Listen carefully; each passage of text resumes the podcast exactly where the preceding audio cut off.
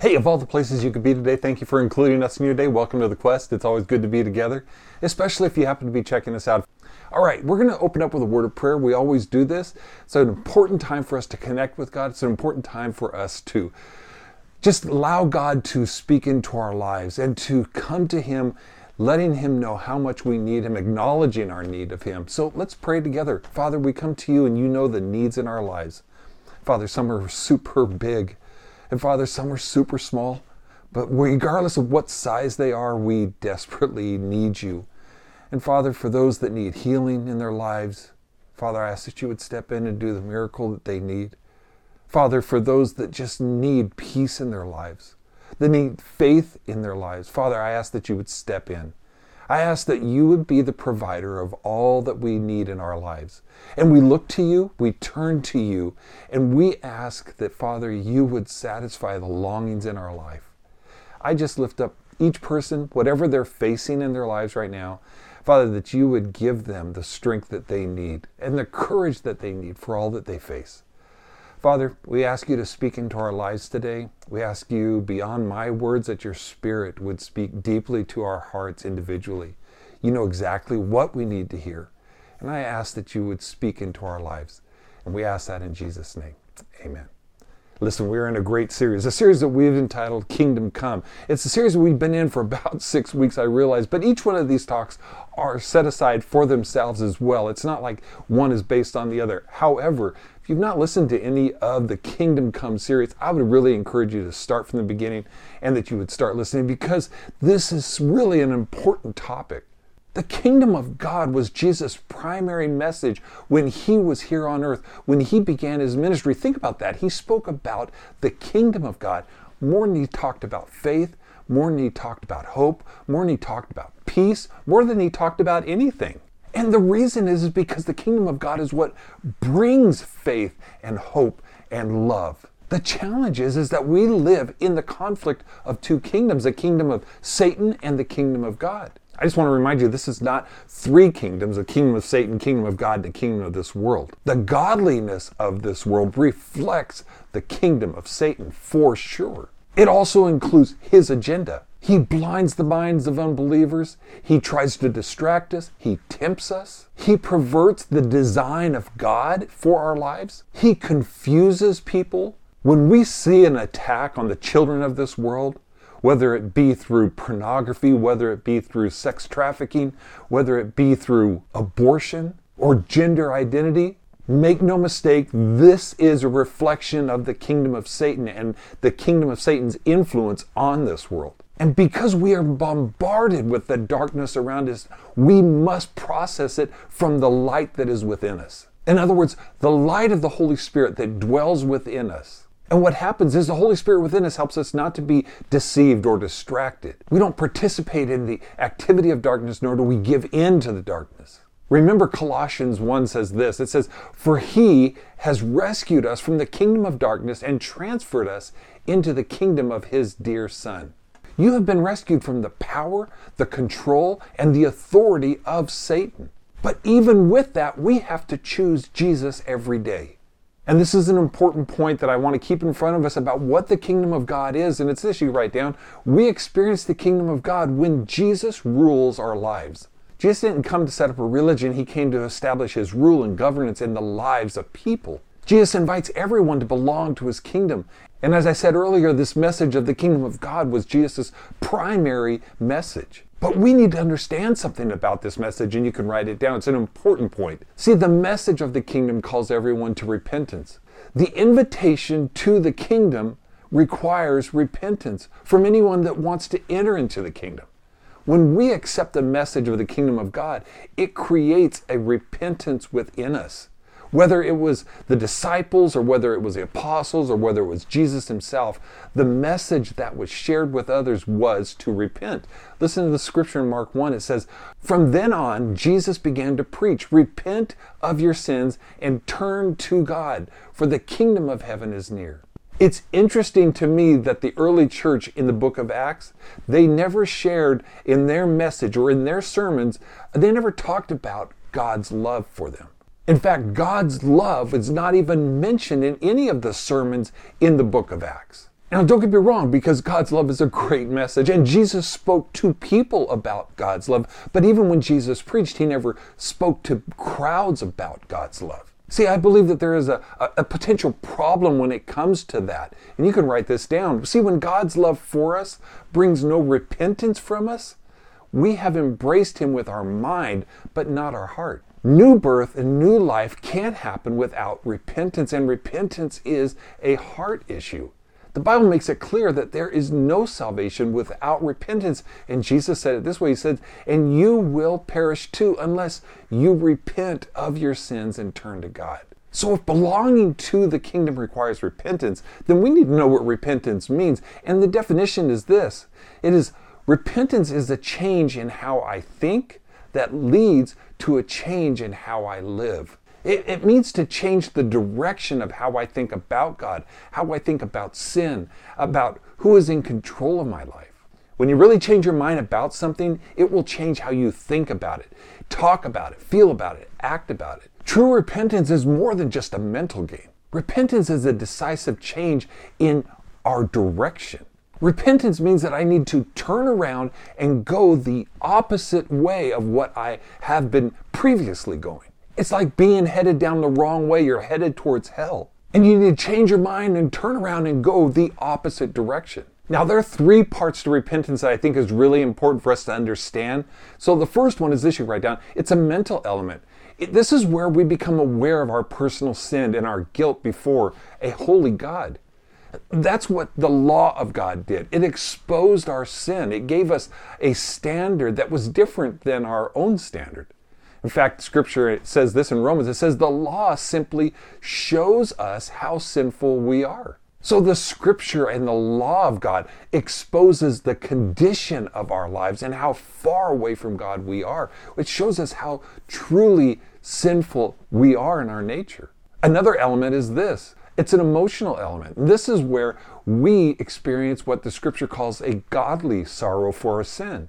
It's a remorse that we have for the condition of our lives and the choices of our lives. It's a sorrow and a mourning that we have experienced for our personal sin that has affected our relationship with God and with others. Second Corinthians talks about it where it says, For the kind of sorrow that God wants us to experience leads us away from sin and results in salvation. Emotional sorrow recognizes the damage that sin causes and it feels that weight it feels the remorse of that and then produces repentance. Here's another element of repentance that's this it's a sacrificial element. And this is where we ask God to forgive us. But it's more than our words that we ask God to forgive. This is there's a determination and decision and a commitment that we make to turn from our sin and turn to Christ. Peter said in a sermon that he gave, it said this in Acts So turn away from your sins turn to God, then your sins will be wiped away. You see, repentance has an action attached to it. It's not a works that earns God's favor. It changes and turns us so that our actions are headed in the right direction.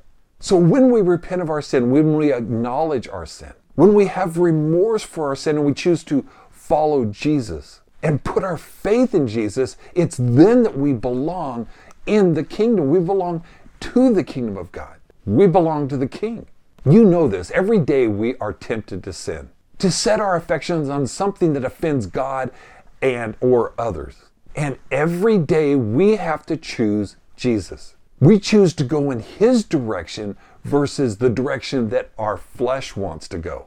I realize that I might have elaborated on that a bit too much, but I just feel like it's really super important. See, when we want to step into relationship with Jesus without repentance or without remorse and sorrow, that doesn't engage our heart. What happens is we try to follow Jesus intellectually with our mind, but not with our spirit. I hope that makes sense to you because we have a relationship with Jesus through repentance and our faith in Jesus. And that makes us citizens of the kingdom of God. And as we've been talking about, as citizens of the kingdom of God, we live out the character of the king.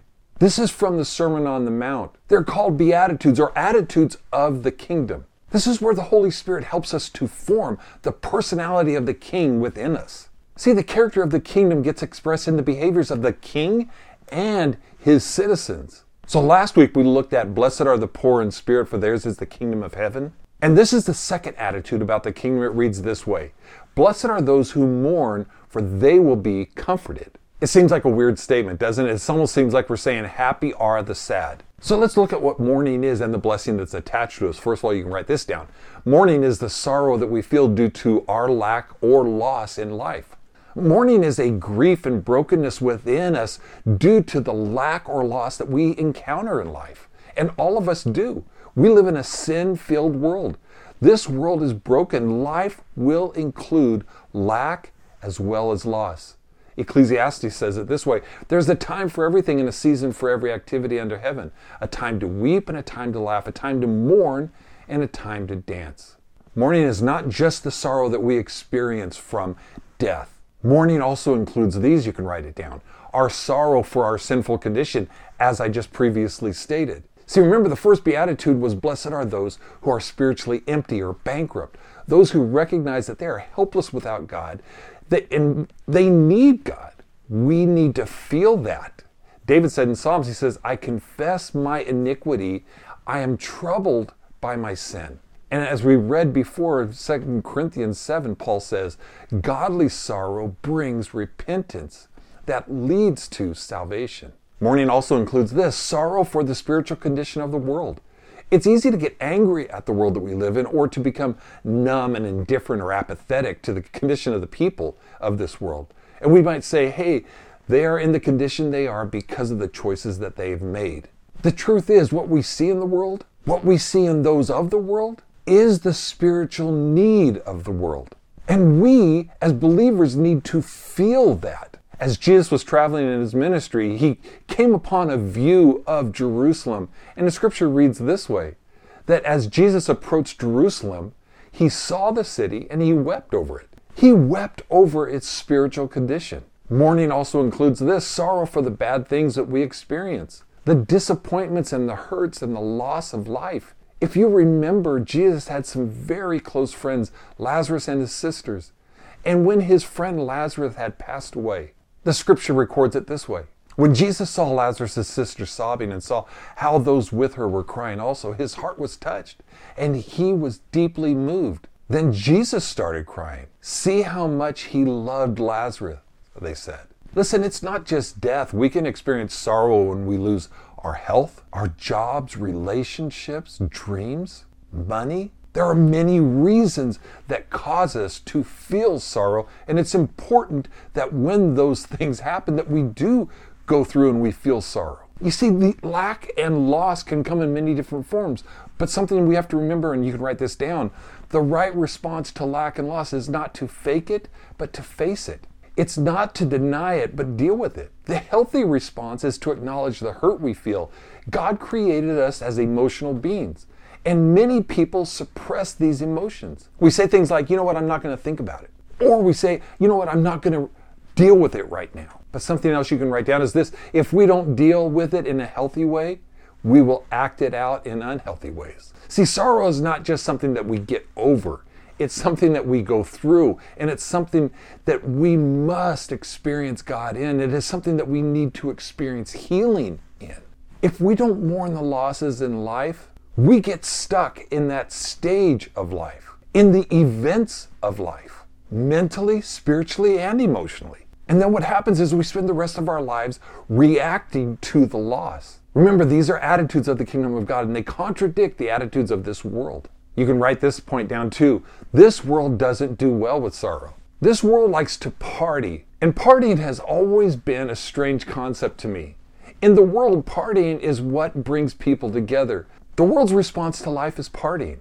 And you don't have to have a reason to party. But something else I think you write down is important is this. For the world, partying is not about the celebration of life, but the medication for life. Because they don't want to feel the losses in life. We live in a world that medicates our emotions. And the truth is, most people don't want to feel sorrow. In fact, the world sees sorrow as a bad thing. This beatitude or attitude of mourning helps us to understand something you can write down. Mourning has just as much to do with where we turn as to how we feel. I'm going to repeat that. Mourning has just as much to do with where we turn as to how we feel.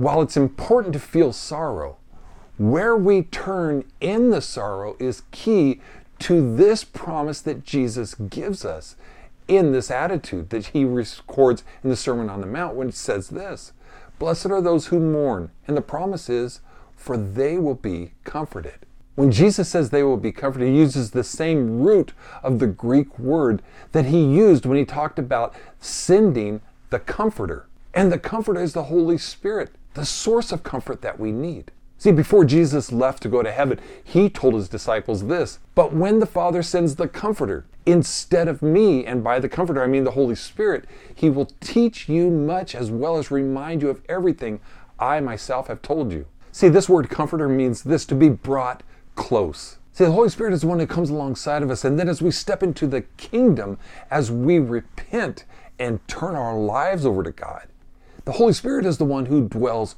within us. It's what David communicates in Psalms 34 when he says this The Lord is close to the brokenhearted. That God is with us in the loss and the hurts of life. So, two quick action steps. And the first one is this In your sorrow, turn to God.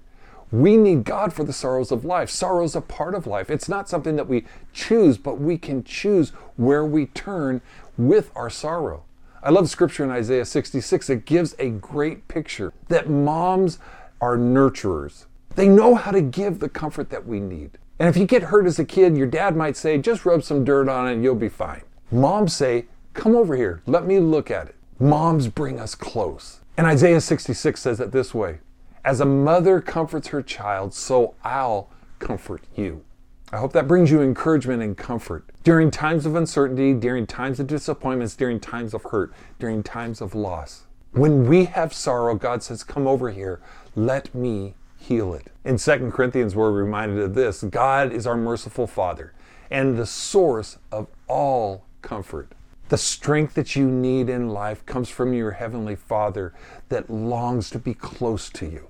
The one who reminds you that you are loved. The one who settles your fears, who quiets your anxieties the one who heals your hurts. He reminds you that you belong to Him. Here's another action step, and that's this when you see someone hurting, go to them. This isn't easy, but it's necessary. If we go on to read that passage that we just read, that God is the source of all of our comfort, it goes on to say this And He comforts us in all of our troubles so that we can comfort others. When they are troubled, we will be able to give them the same comfort that God has given us. You can pass on to others what God has given to you. Bring them close. Listen with a heart of empathy, as if their sorrow is your sorrow. We need each other. We were not created to be isolated from one another. We need each other in life. If you don't have family, we as a church are your family. That's what God meant the church to be, is the family of God. And you need to belong in a family. You need to be in a connection group so you have people with you that will love you and support you in times of hurt and loss in life, in times where you need to be brought close. I want to read to you my own translation of what I feel like this scripture that we just read is what, what it's really saying from all that we talked about today. And, and this is what I feel like the scripture is really saying to us. Blessed are those who have experienced brokenness who allow themselves to feel the lack and loss of life. Because as they look to God in their loss, they will be brought close and experience His comfort, His healing. That's my prayer for you. In the sorrows of life, that you will experience the comfort and healing that only God can bring, that it would strengthen your life. If you have experienced loss or you have also experienced lack in your life, I want you to realize that you're not alone. The world will say, medicate your sorrow. God will say, experience me in your sorrow. Let me read that beatitude one more time from the message translation, and it says it this way You're blessed when you feel that you've lost what is most dear to you. Only then can you be embraced by the one most dear to you. Loss is a part of life, and loss hurts, but God heals and God comforts and God gives us strength that we need. That is an attitude of the kingdom that we need to have in our lives. Otherwise, we will look for comfort in every place that we can find it. And God says, No, no, no, I am your source of comfort. And you have that available to you because you are a citizen of the kingdom. If you're not a citizen of the kingdom, if you've not surrendered your life to Christ, if you've not repented of your sin, if you've not turned the direction of your life to follow Jesus, man, I want to tell you this is the great time to do it. I want you to experience the comfort that you need, the healing that you need. I want you to be a citizen of the kingdom. I want you to spend eternity in heaven. But repentance is something that only you can do. Remember the elements of repentance it's mental, in other words, you're made aware of your sin. It's emotional, you feel the sorrow of your sin, and it's sacrificial. There is an action that's tied to this new direction that you've committed yourself to take. So let's talk to God. Father, we come to you right now, and those that are coming to you, those that are repenting of their sins, those that are aware of their sin and they feel the sorrow and they want to take their lives in a new direction. Father, I ask that at this moment that you will breathe new life into them and that you will heal their lives and that you would forgive their sins and that you would build them up. Father, I pray that you give them that new purpose that they need in life. Father, I thank you for each person that's listening, for all of us that we, as we go through the sorrows and the hurts and the disappointments, the loss and the lack in life, Father, we need your comfort and we need your strength in our lives. Father, we turn to you to be our source. We look to you to be our source. Thank you for being the source of our comfort. Thank you for being the source of the healing that we need. And Father, I ask that you would also help us to go to those that are in need of comfort themselves, that we can help comfort them with the comfort that we have received. We ask that in Jesus' name. Amen. Man, what a great promise. Blessed are those who mourn, for they will be comforted. I just want you to feel that. I want you to embrace that and, and I want you to acknowledge that in the sorrow that you might be going through right now, you will be comforted because you're looking to the source of comfort. You're looking to God Himself. Listen, we thank you guys for being with us today. Thank you for making us a part of your day again. God's very best to you. Have a great rest of your week. Bye bye.